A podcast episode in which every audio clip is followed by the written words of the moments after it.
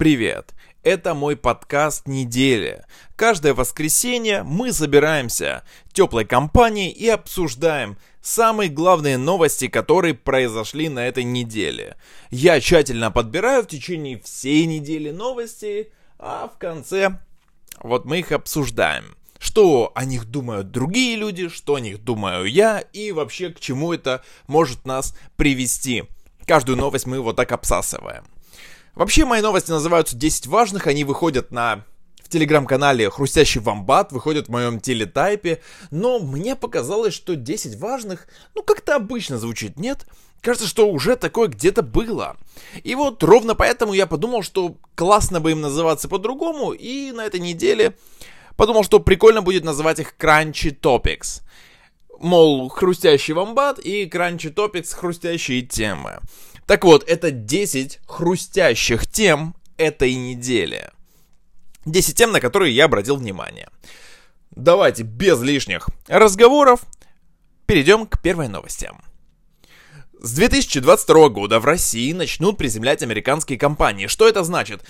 Как только Путин говорит нам, речь толкает свою, мы выпиваем бокалы шампанским, сжигаем в нем бумажки с нашими мечтами, кстати, необычная.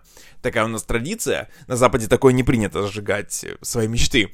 Но у нас, когда мы сожжем, в общем, выпьем, Путин пожелает, куранты отстучат, и все, на следующий день мы проснемся с новыми законами. У нас каждый год принимаются новые законы. И вот с 2022 года Россия начинает активную фазу приземления американских компаний.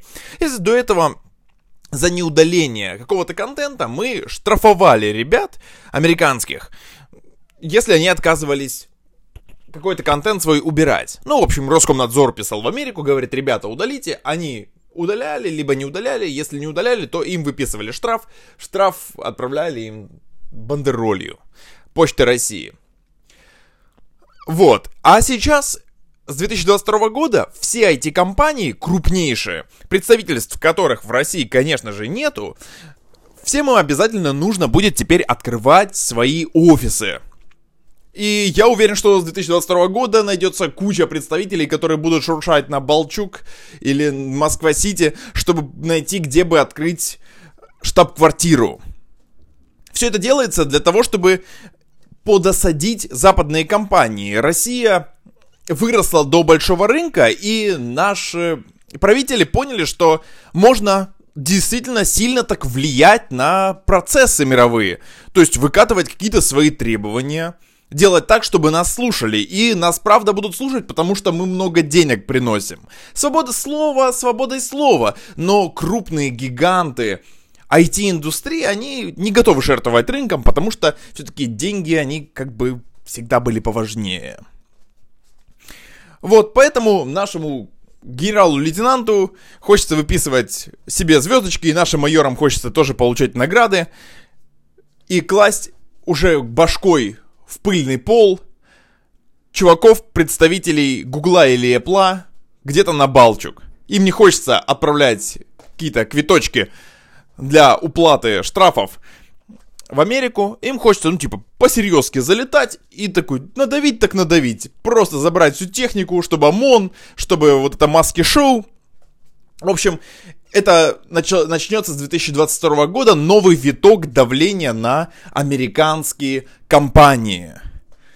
На американские, американские IT-компании, которые хранят все свои данные в Америке. Россия очень сильно настаивает на то, чтобы данные россиян, они хранились в России. Посмотрим, как, как, что к этому приведет, как начнут суетиться IT-компании в России и вообще, какие из этих IT-компаний решат, что рынок России не такой важный, какие не будут открывать свой офис. Это очень долгоиграющая история. Почему? Потому что кто-то из гигантов по-любому подумает не согласиться с новыми законами, я бы точно так и сделал. Они посчитают все свои прибыли, подумают, критичный или не критичный для них рынок России – и примут уже решение из-за этого. Но так что с 22 года не исключено, что нас ждут дальнейшие блокировки каких-то сервисов крупных. Так что будем смотреть, но это еще один камешек в огород свободы слова, урезания гласности, это потому, что наше правительство хочет в свои ручки потянуть до информации россиян, чтобы спокойно открывать и прям как открытую книжку в библиотеке сидеть и читать. Слава богу, такое нельзя провернуть пока что с Телеграмом, потому что он не считается таким крупным. Его, по крайней мере, в списке для вот, открывания таких своего офиса нету. Давайте к следующей теме. Следующая тема у нас Инстаграм. Инстаграм на этой неделе просто мой герой. Это, наверное, лучшая новость, которую я слышал за последнее время. Инстаграм будет, да, даст возможность подчищать через какое-то время ваши комментарии, лайки и вообще всю, все ваши данные, которые вы когда-то там оставили под какими-то страницами. Вы, наверное, помните, что вы да, короче, если вы зайдете в свои сообщения ВКонтакте, отмотаете в самый-самый-самый низ, где вы общались с какими-то людьми в школе, почитайте свои реплики, вы поймете, что за нахуй. Вот такой вопрос возникает у многих, и кринж вот такой возникает за, за себя самого, что ты бы, конечно, думаешь, как я вообще так мог общаться. И это все отлично понимает Инстаграм, но Инстаграм сейчас вводит такую политику, что они позволят людям очищать свои старые, убирать свои старые лайки, комментарии, где люди выражали какие-то мнения за определенный год, за какие-то периоды, потому что у людей в течение жизни мнение меняется. А вот процедура канцелинга в Америке, она не щадит, она не считает, что как-то мнение может поменяться в течение жизни. Если вот последний прецедент был, когда Адель, она просто выложила фотографию с африканскими косичками, а сейчас этого нельзя делать, она просто не знала и выложила ее захейтили, говорят, это культурная апроприация. Если бы она сделала это 10 лет назад, ничего бы ей не сказали, потому что это было нормально, это сейчас после митингов БЛМ какая-то вот такая ебатня началась совершенно неуместно. Мне кажется, это полная хуйня, ебать, с косичками я не могу ходить, просто потому что вам кажется, что это вас оскорбляет. Да это, блядь, даже это просто ваша культура принесла. Мы, европейцы, привнесли в культуру то, что нужно сидеть за столом с вилкой и ножом и кушать. Так не апроприируйте нас, сидите там вот, где вы в шалашах сидели негры. Вот и кушайте в шалашах руками курицу свою. Так что по мне это полная хуйня вот с этой апроприацией. И вот Инстаграм, он понимает серьезность и масштаб проблемы и начинает сейчас бороться с этой самой проблемой. Они позволит людям очищать, отбелять свою предыдущую историю, историю, чтобы просто сохранить побольше карьер и судеб. Люди ведь без разбора там в Америке глушат любого нахуй. Просто не имеешь права ты задним числом иметь какое-то мнение. Даже если это мнение поменялось 150 раз. Люди в процессе жизни, они всегда умнеют. Не все даже в 20, 25, да в 30 лет, не все до конца еще сформировались, и люди формируются и меняются в течение жизни. Но этого упорно не хотят понять в Америке. В России это пока что не так остро стоит, но Инстаграм, так как он американский, он отлично видит вот эту тенденцию канцелинга, и я думаю, что именно из-за борьбы с канцелом они сейчас и попробуют дать возможность об отмене. Эта функция появится тоже в 22 году. Будем ее тестить, будем смотреть. Я уверен, что и многие русские решат э, почистить свою историю, свою дату за какие-то периоды, за, пред... за кусочки предыдущей жизни, когда они, возможно, думали по-другому. К следующей новости. Следующая новость у нас про Циан. Циан такой сервис по аренде жилья. Там можно купить или снять жилье. Вот. Ну, чаще всего на Циан заходят, конечно же, для аренды жилья. И вот э, чуваки из Циана, они собрались и сделали такой большой research всех объявлений о сдаче квартиры. Оказалось, что в Москве 35% всех объявлений содержат надпись, такую формулировку «Сдам только славянам». И Циан как-то подумал, ну, что-то это нетолерантно. Как-то расизмом попахивает. Это правда попахивает расизмом, что сдам только славянам. Как будто бы человек в объявлении разделяет людей на славян и не славян. Ну, это, это откровенным текстом. И в рамках борьбы за равноправие ЦИАН такой говорит, а мы теперь поставим фильтры на такие фразы, сдам славянам квартиру только лишь, и вы не сможете теперь писать, давайте без этих вот слов. И за это ЦИАН получил очень большой озлобленный фидбэк.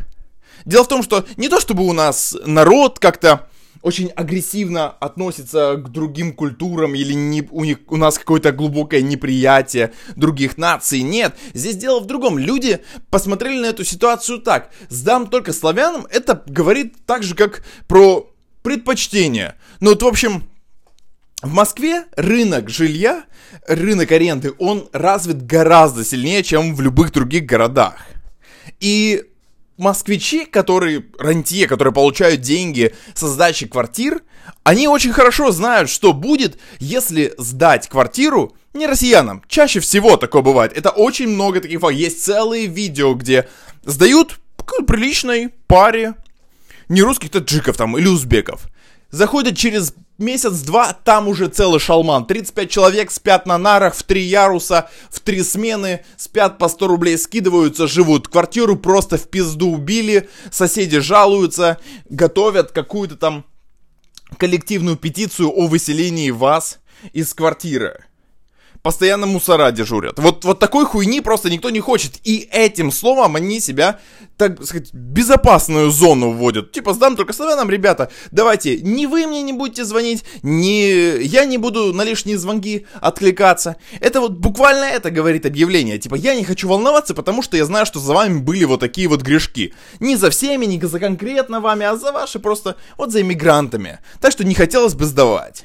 Это только это говорила фраза. Да, она, безусловно, российская, но она, это как фильтр.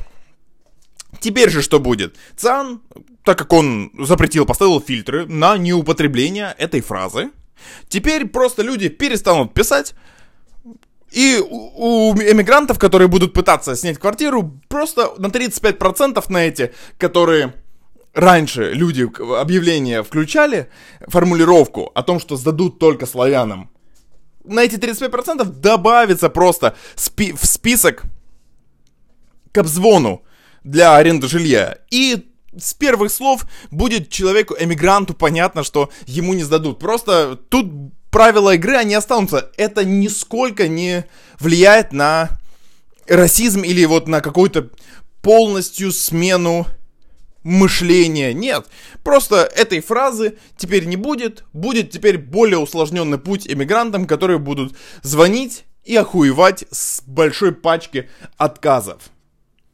А людям, которые сдают квартиру, им просто придется чаще принимать звонки и, опять же, отказывать людям.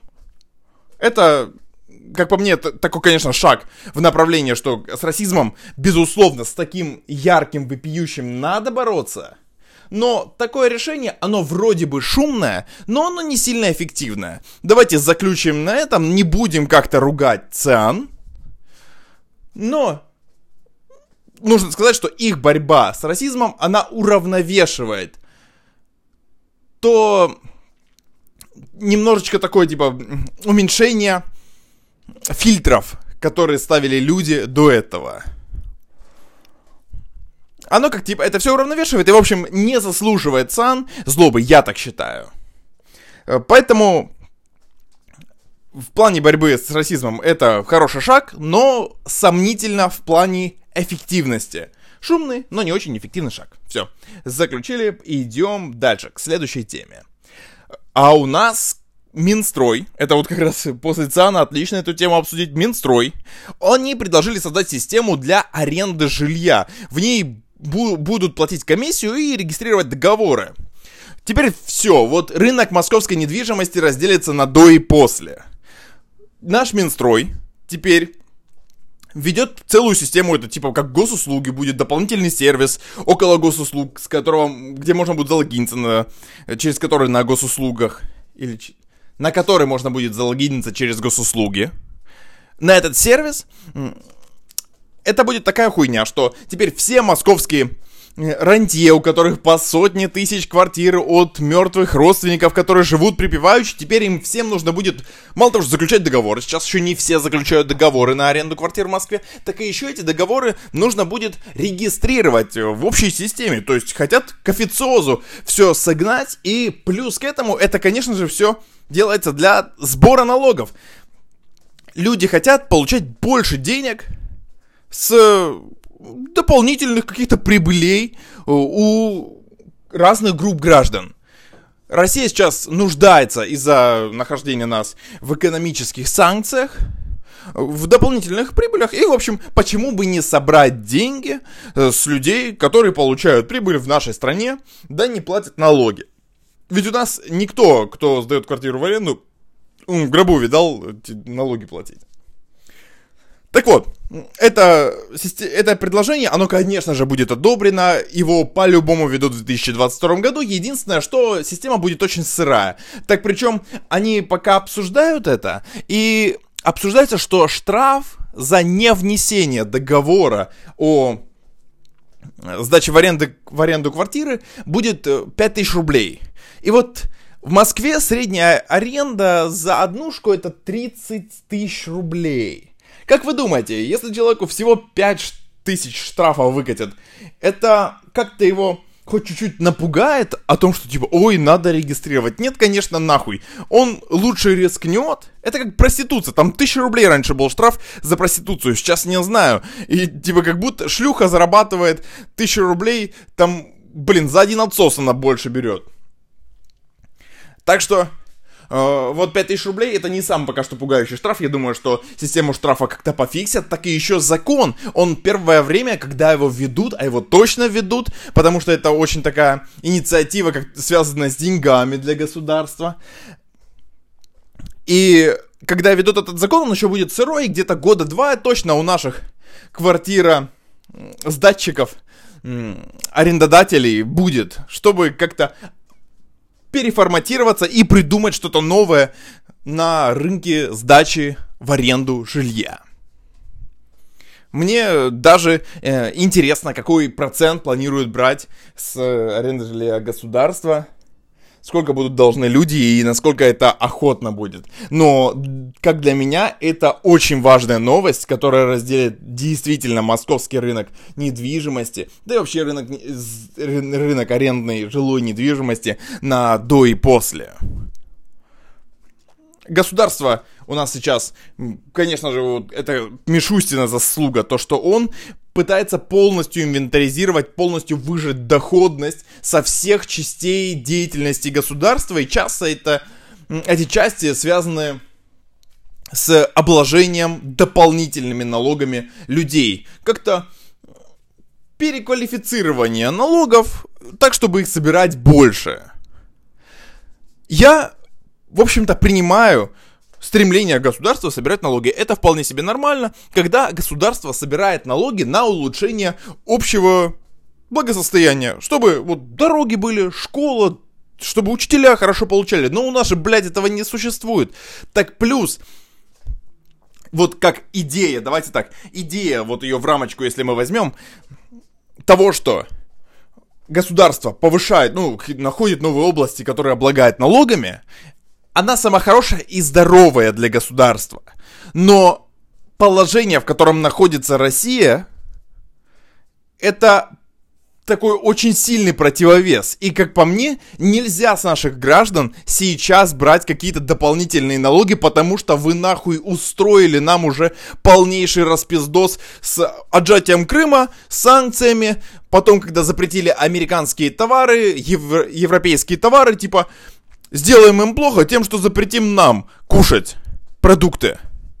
То есть, как бы правительство, оно играет против народа, и это был 1-0.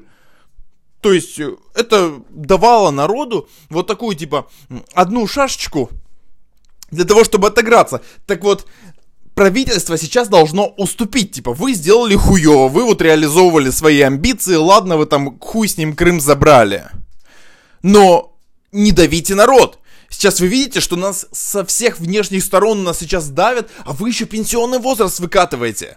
Вы, вы запрещаете нам покупать какие-то товары. Вы вообще визы перестали выдавать. Вы знаете, визы сейчас в Америку нельзя получить в России.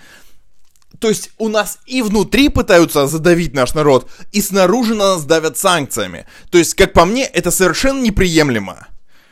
И вот под, в итог этой темы брать налоги, повышение налогов, это первонаперво хорошая идея, но в положении, в котором находится Россия, это безразличие абсолютное к собственному народу. И так делать, конечно же, нельзя.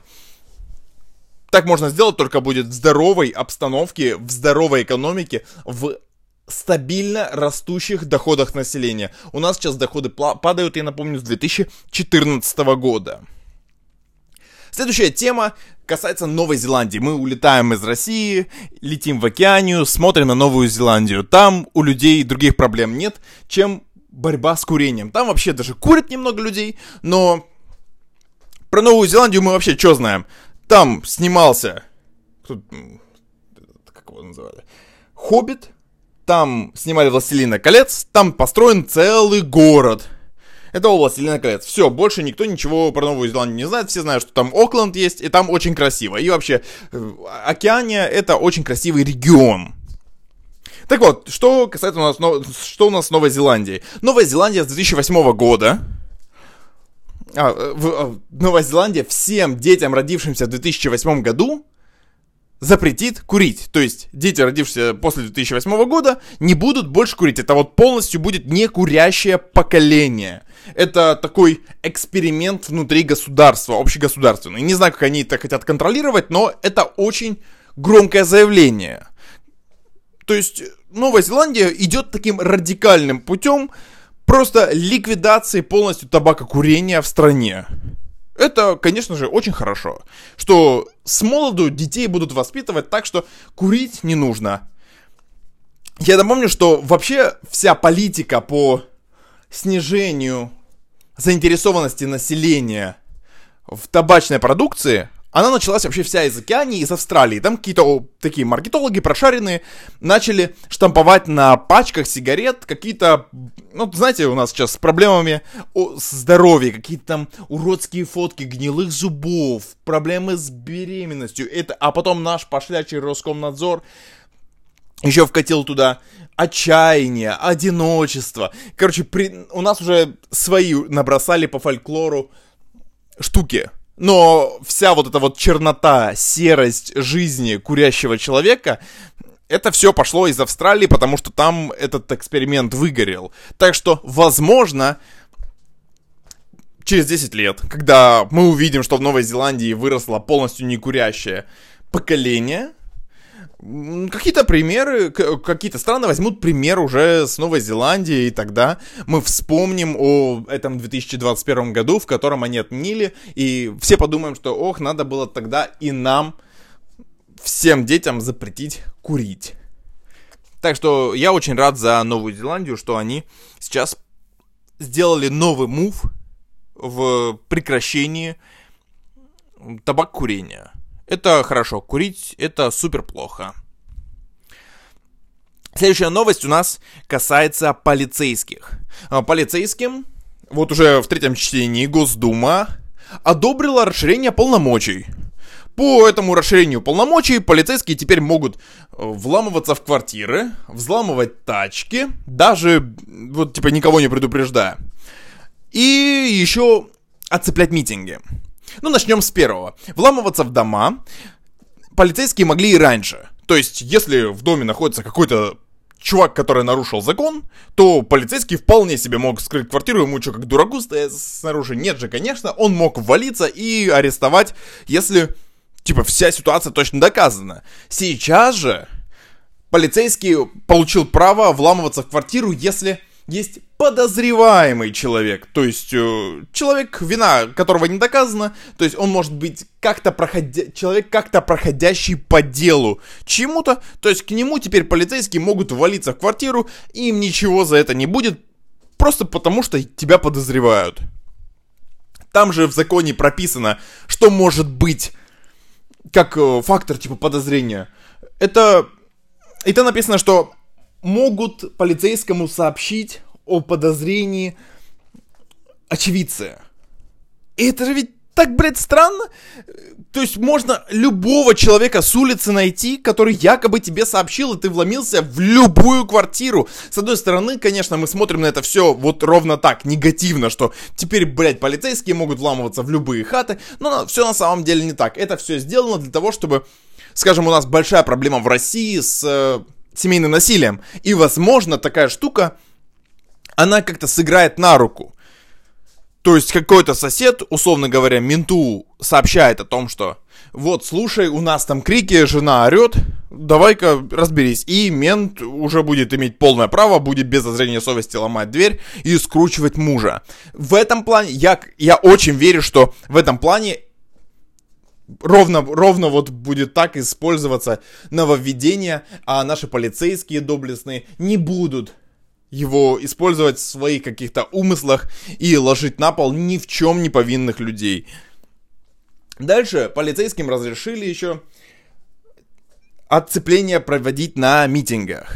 То есть, если они видят какое-то скопление людей, они могут это как-то потенциально опасная штука объявить, огородить и к этим людям не допускать новых людей. Вот что-то примерно такое. Они теперь имеют право проводить дополнительный осмотр всех приходящих людей в зону отцепления. А если ты отказываешься, они имеют право послать тебя нахуй. Короче, то есть, сейчас никакого митингового движения уже нету. Все нахуй развалено, все, кого надо, посадили. Остальные, кого надо, они уехали за границу и оттуда уже тявкают. Вся команда Навального развалена, никакого Люди все, все недоброжелатели сидят по домам и не пикают. Больше, короче, протеста у нас в стране э, такого организованного, как он был раньше, его нету. Но сейчас дополнительно ментам дали возможность еще сейчас есть такие какие-то еще группы, которые пытаются несогласных собрать. Так вот, ровно для этих групп появилась новая возможность у ментов быстренько, если что, создать отцепление, новых людей не допускать. Если ты с транспарантом или ватманом, то тебя нахуй могут послать за отказ ну, типа, типа, типа, с этим нельзя проходить. Все, мы так определили, потому что у нас есть право. Вот, вот типа, тебя не допускать. Дальше, ментам еще дали возможность вламываться в автомобили, то есть взламывать машину даже без водителя в ней. Ну, это, конечно, приятно вспоминать, типа, полиция Майами, мне нужен ваш автомобиль, там какая-то погоня. Да, это одно дело.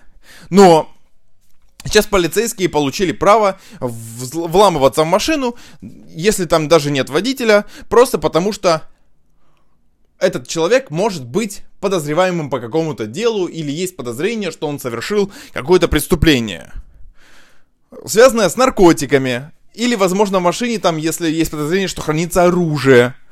И мент может взломать сначала машину, а через 24 часа предупредить автовладельца насчет того, что вот я взломал вашу машину.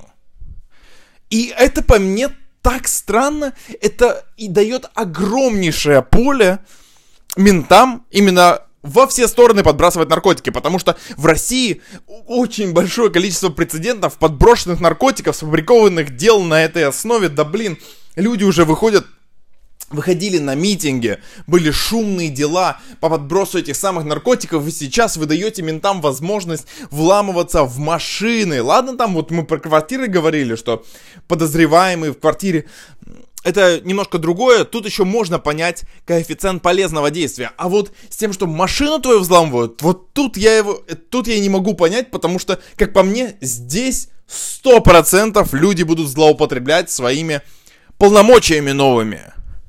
То есть тебе могут просто в твою тачку, ты завтра приходишь, тебе подбросили наркотики, тебе сообщают, что в вашей машине были найдены наркотики. Ты такой, да это не мои, а уже будешь в суде рассказывать, на тебя уже дело шьют, хуй ты что докажешь. Как по мне, это огромнейшее поле, и никто, когда принимал этот закон, не думал о том, как будет человек, которому подбросили наркотики, защищаться. Ведь по сути, человек, которому подбросили, он беззащитный. Блин, в твоей машине, вот говорит представитель власти, что мы нашли наркотики, вот в твоей машине. Я вот я, это я вскрыл ее сам, и там я сам и нашел. Ну, и типа, и если бы изначально у нас продумали бэк вот этой вот всей, э, всего этого нововведения, тогда бы мне еще было понятно. А вот именно с взломом машины мне совсем непонятно. И вообще, как по мне, так нам не дополнять нужно какие-то возможности сотрудникам полиции, вообще силовикам, а нужно очень внимательно присмотреться вообще к органу такому, как э, полиция. Медведевская реформа, которая просто сделала такой косметический ремонт, переименовала милицию в полицию, она, по сути, ничего не дала. Там есть какая-то физуха, ввели какие-то требования, но это все отличнейшим образом покупается, и люди даже профнепригодные проходят и спокойно служат у нас в ментовке. Им не нужно бегать кроссы или вообще сдавать какие-то нормативы. Так что медведевская реформа, можно ее обозначить как неэффективную. Да, форма стала получше ментов. Но в целом не изменился сам подход к людям. А нужно, чтобы база сама полицейских, она менялась, что это, это люди, служители закона, и чтобы их так народ воспринимал. У наших полицейских нет совершенно никакого уважения от народа, потому что они себя очень сильно дискредитировали. Поэтому лучше всего эту всю структуру распустить и сформировать заново. Пока у нас там есть э, Рос... как это называется? Росгвардия, она может пока послужить, пока будут, будут такие крупные подвижки в рядах полицейских. Могут самых конченых двоечников из ментов послать в Росгвардию. Да у нас вообще ощущение, что менты это как раз таки двоечники, которых приманили условиями индексации зарплаты какими-то другими плюшками от президента и правительства. И они такие, а, да что, думать не надо, давайте мы пойдем менты. Вот ровно такое отношение у всех людей. Хотя мне лично полицейские даже милицейские, еще тогда, давным-давно, э, очень сильно помогли. Лет 14 у меня украли мобильный телефон. И я очень сильно расстроился, я был... Я прям расплакавшийся домой пришел, мы с папой поехали в отделение, мы поехали в участок, написали заявление, и вы представляете, да, мой телефон нашли, нашли виновников. Я вот за тот случай был, безусловно, благодарен, и мне я не сталкивался с каким-то полицейским произволом, кроме чем, когда я видел своими глазами, как людей на митинге били, отталкивали и обращались с ними неподобающе. Так, э, с гражданами России я считаю, что к гражданам России так относиться нельзя. К следующей новости. Теперь, э, вот следующая новость у нас про NFT. Про NFT, собственность NFT, вселенные с э, Фейсбуком и переходом их на мета-формат.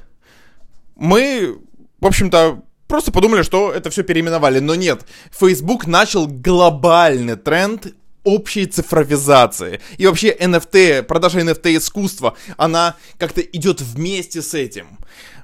И это все начало продажи каких-то картинок, вот этих оригиналов первых постов в Твиттере и всего такого.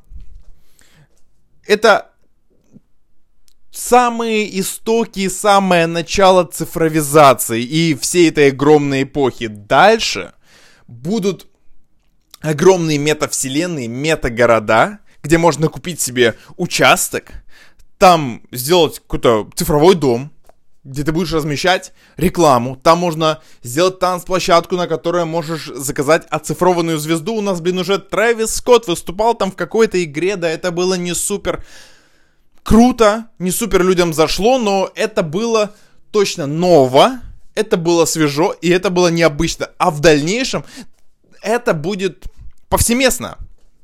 И вот сейчас новый вот как бы новый виток развития – он наметился, и он очевиден, что сейчас все переходит в мета-поколение, в мета-вселенные, и все, что можно оцифровать, все будет оцифровано, все теперь приобрело стоимость в цифровом мире, и, собственно, со этой стоимостью все и будет продаваться. Это новый маркет, как раньше не был сформирован крипторынок, и криптовалюта, она, по сути, ничего не стоила. Но потом все договорились, что она что-то там стоит, она стала как-то корректироваться, а вот сам инструмент договоренности это рынок. Кто-то сказал сначала за биткоин, что я дам 100 долларов, кто-то 150, кто-то 200, и сейчас он стоит 43 тысячи, 45 тысяч долларов. Вот так. И точно так же с NFT искусством. Если люди в этом находят ценность, если договариваются, что в этом есть ценность, то, значит, в этом ценность есть. Все это, все это безусловно пузырь, и безусловно в этом есть правда в людях, в мнениях людей, которые говорят, что это пузырь. Но вместе с тем и все, все остальные рынки это пузырь. Они все держатся на доверии, и пока доверие есть, это все будет продаваться, и все будет дальше развиваться. Будут появляться новые рынки. И этот NFT рынок, многие говорят, что он скоро рухнет, как только тренд закончится. Но у него есть такие же шансы рухнуть, как и у любого другого рынка, как у рынка недвижимости, может быть, как э, у рынка криптовалют. Как только людям станет это неинтересно, это, конечно же, тут же рухнет, тут же цены провалятся вниз. Но сейчас шансы рухнуть у NFT, они просто немножечко выше, из-за того, что это свежий рынок, и он только идет вверх, он еще не набрал нужную высоту для того, чтобы быть устойчивым, для того, чтобы в него поверили прям супер массово. Сейчас пока что это такая еще не супер глобальная история, пока можно сказать, что это из тусовки IT или около IT тусовки люди имеют представление об этом, или супер интересующиеся люди. Пока что обычный обыватель не имеет представления о том, что такое NFT и о том, что такое метавселенная. Давайте, что у нас там дальше идет, поговорим об этом. Дальше у нас идет изоляция, возможная изоляция России и самые крупнейшие за всю историю возможные санкции от США и Евросоюза для России. Америка и Европа очень сильно... Вообще, во-первых, Америка она главным образом переживает, Европа на втором плане переживает, потому что ее Америка подтягивает.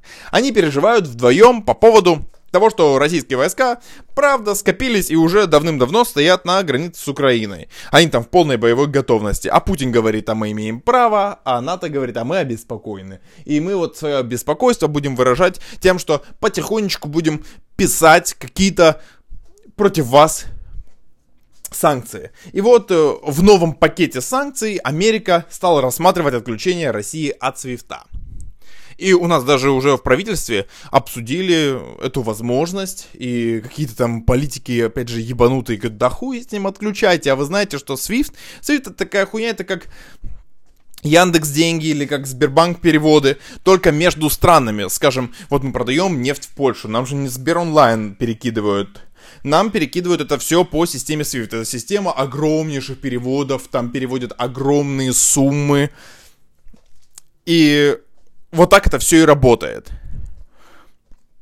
Если нас отключат, то, по сути, мы не сможем даже получить деньги за газ и нефть. По сути, мы, нам нужно будет искать альтернативные пути реализации наших энергоресурсов, что будет очень проблематично, и разве что нам наликом будут платить. Или какая-то у нас, может быть, в тайных лабораториях у Путина или в нашем Сколково готовится другая система для переводов и взаимодействия с Россией. Я не знаю.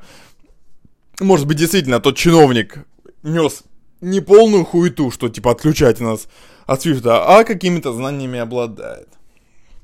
Э, и еще американцы сказали о том, что мы сейчас поставляем палки в колеса вашему северному потоку. Я напомню, что северный поток это такой узел, который был построен для того, чтобы доставлять газ в Германию. Уже все, Газпром там все запустил, мы готовы к прокачке газа. Если мы сейчас-то вот завтра буквально, если все это подпишут, то газ поступит уже в феврале месяце.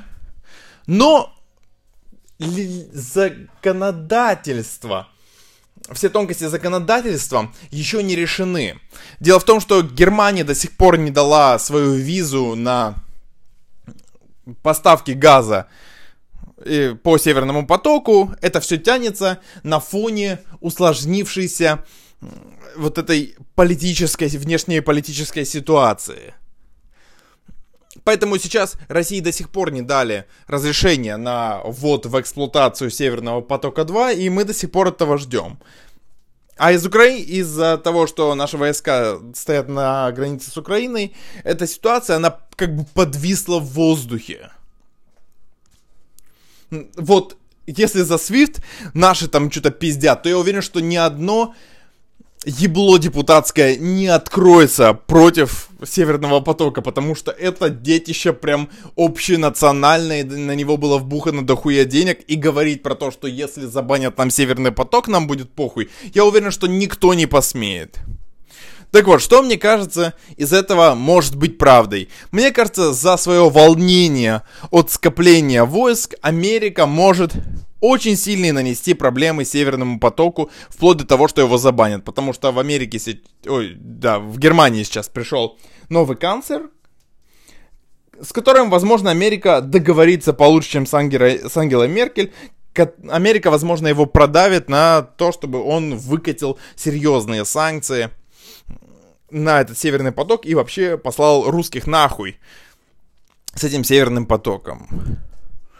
И, как по мне, это вполне реальный исход. А то, что нас отключат от свифта, ну это совсем слишком. Если войны никакой не развяжется, то в этом как бы не будет сильного повода. И для надуманного повода наказание в санкциях и наказание вот санкциями с отключением свифта, это чересчур, это перебор 100% так по-любому делать нельзя.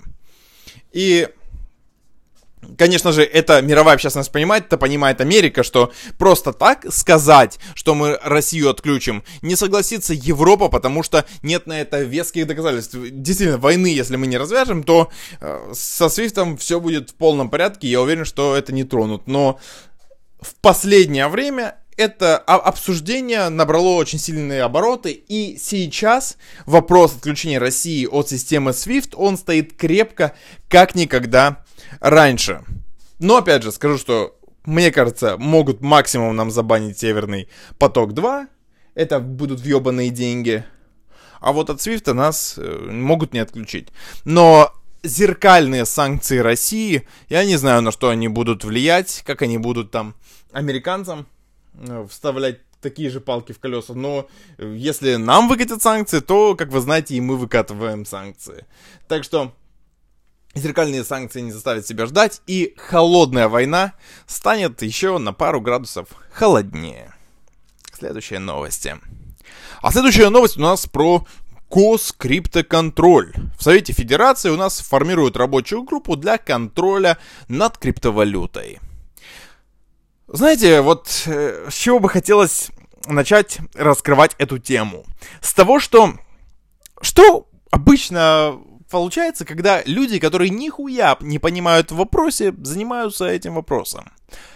Правильно, получается космодром Восточный, где наш Рогозин зуб давал в 2015 году, что откроем, сука, вот на Восточном откроем в 2015 году. 2021 год, Восточный не введен в полную эксплуатацию, там еще все не готово. Там дохуя денег распилили, дохуя всего украли, много людей посадили.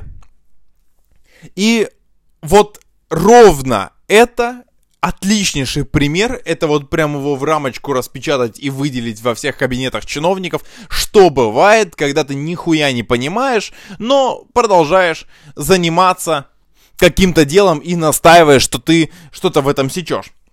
Сейчас в России хотят сделать государственный контроль над криптой.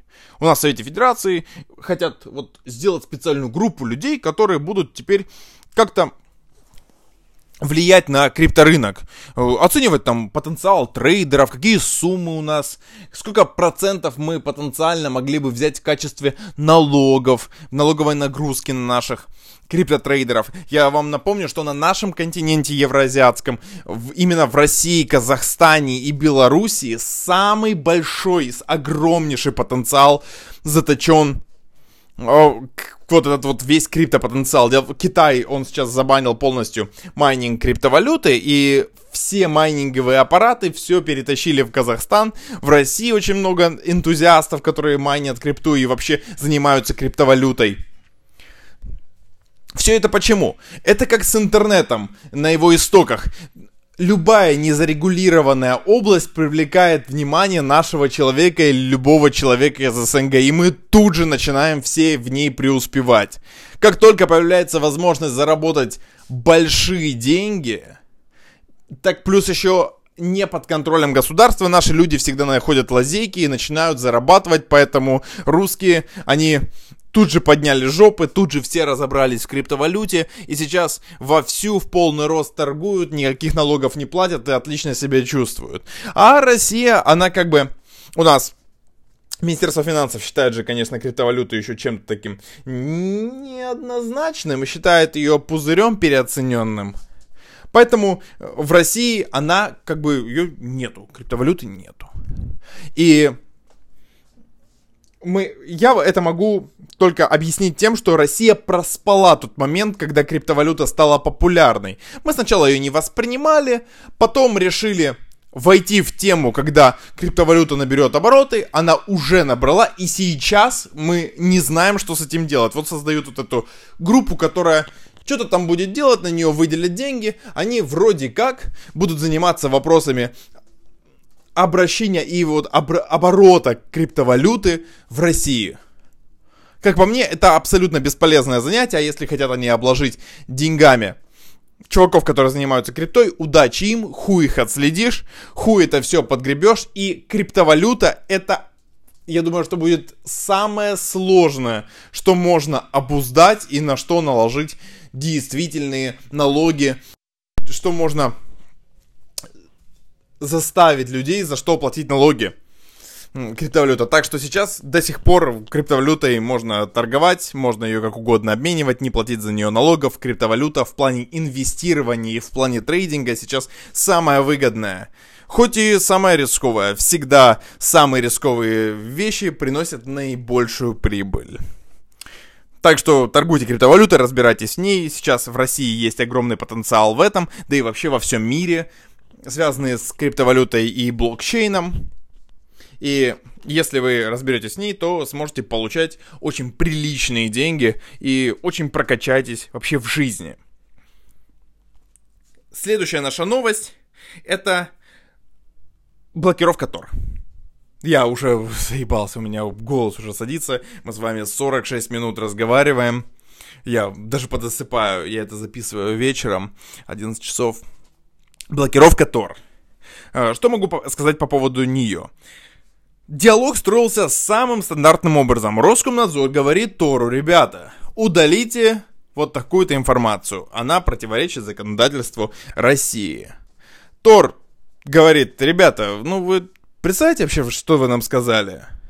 А Роскомнадзор предлагал удалить Тору какую-то, какие-то типа часть информации, которая содержит вообще конфиденциальность. То есть, по сути, рассекретить полностью Тор. России, э, Тору предлагали. То есть рассекретите себя, ребята.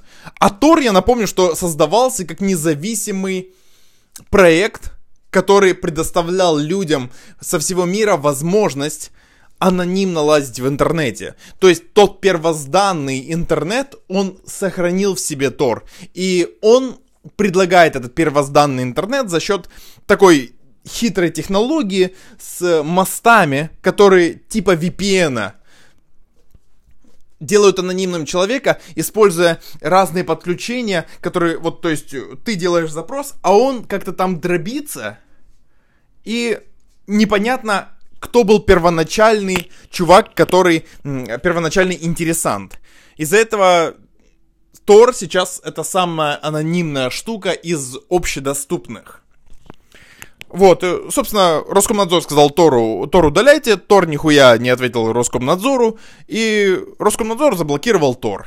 Ну, как заблокировал? Это такая же блокировка, как с блокировкой Телеграма. Я в своем телетайпе и копировал ссылку, скидывал в свой телеграм-канал Хрустящий Вамбат, а, э, о том, как можно получить доступ к Тору. Я тоже зашел, посмотрел у меня оказалось, что доступ к Тору пропал, я не смог подключиться, но если вы зайдете в настройки, сгенерируете себе новый мост, а это сейчас можно сделать в новой версии Тора, то у вас все заработает. Вы можете конкретную инструкцию со скриншотами посмотреть прямо у меня в блоге в телетайпе. Вот это все были 10 новостей. Я надеюсь, я вас не утомил. Возможно, где-то мои мысли путались. Я считаю, что не нужно как-то по миллиарду раз подготавливаться, читать это все с суфлера, потому что я за вот такие свежие эмоции, за свежие реакции и отношения. Вот это вот мое-мое отношение. А не вот такое синтетическое, где я буду говорить заученный текст. Если вы дослушали до этой минуты, я всегда всех благодарю. 50 минут это охуенно сложно выдержать.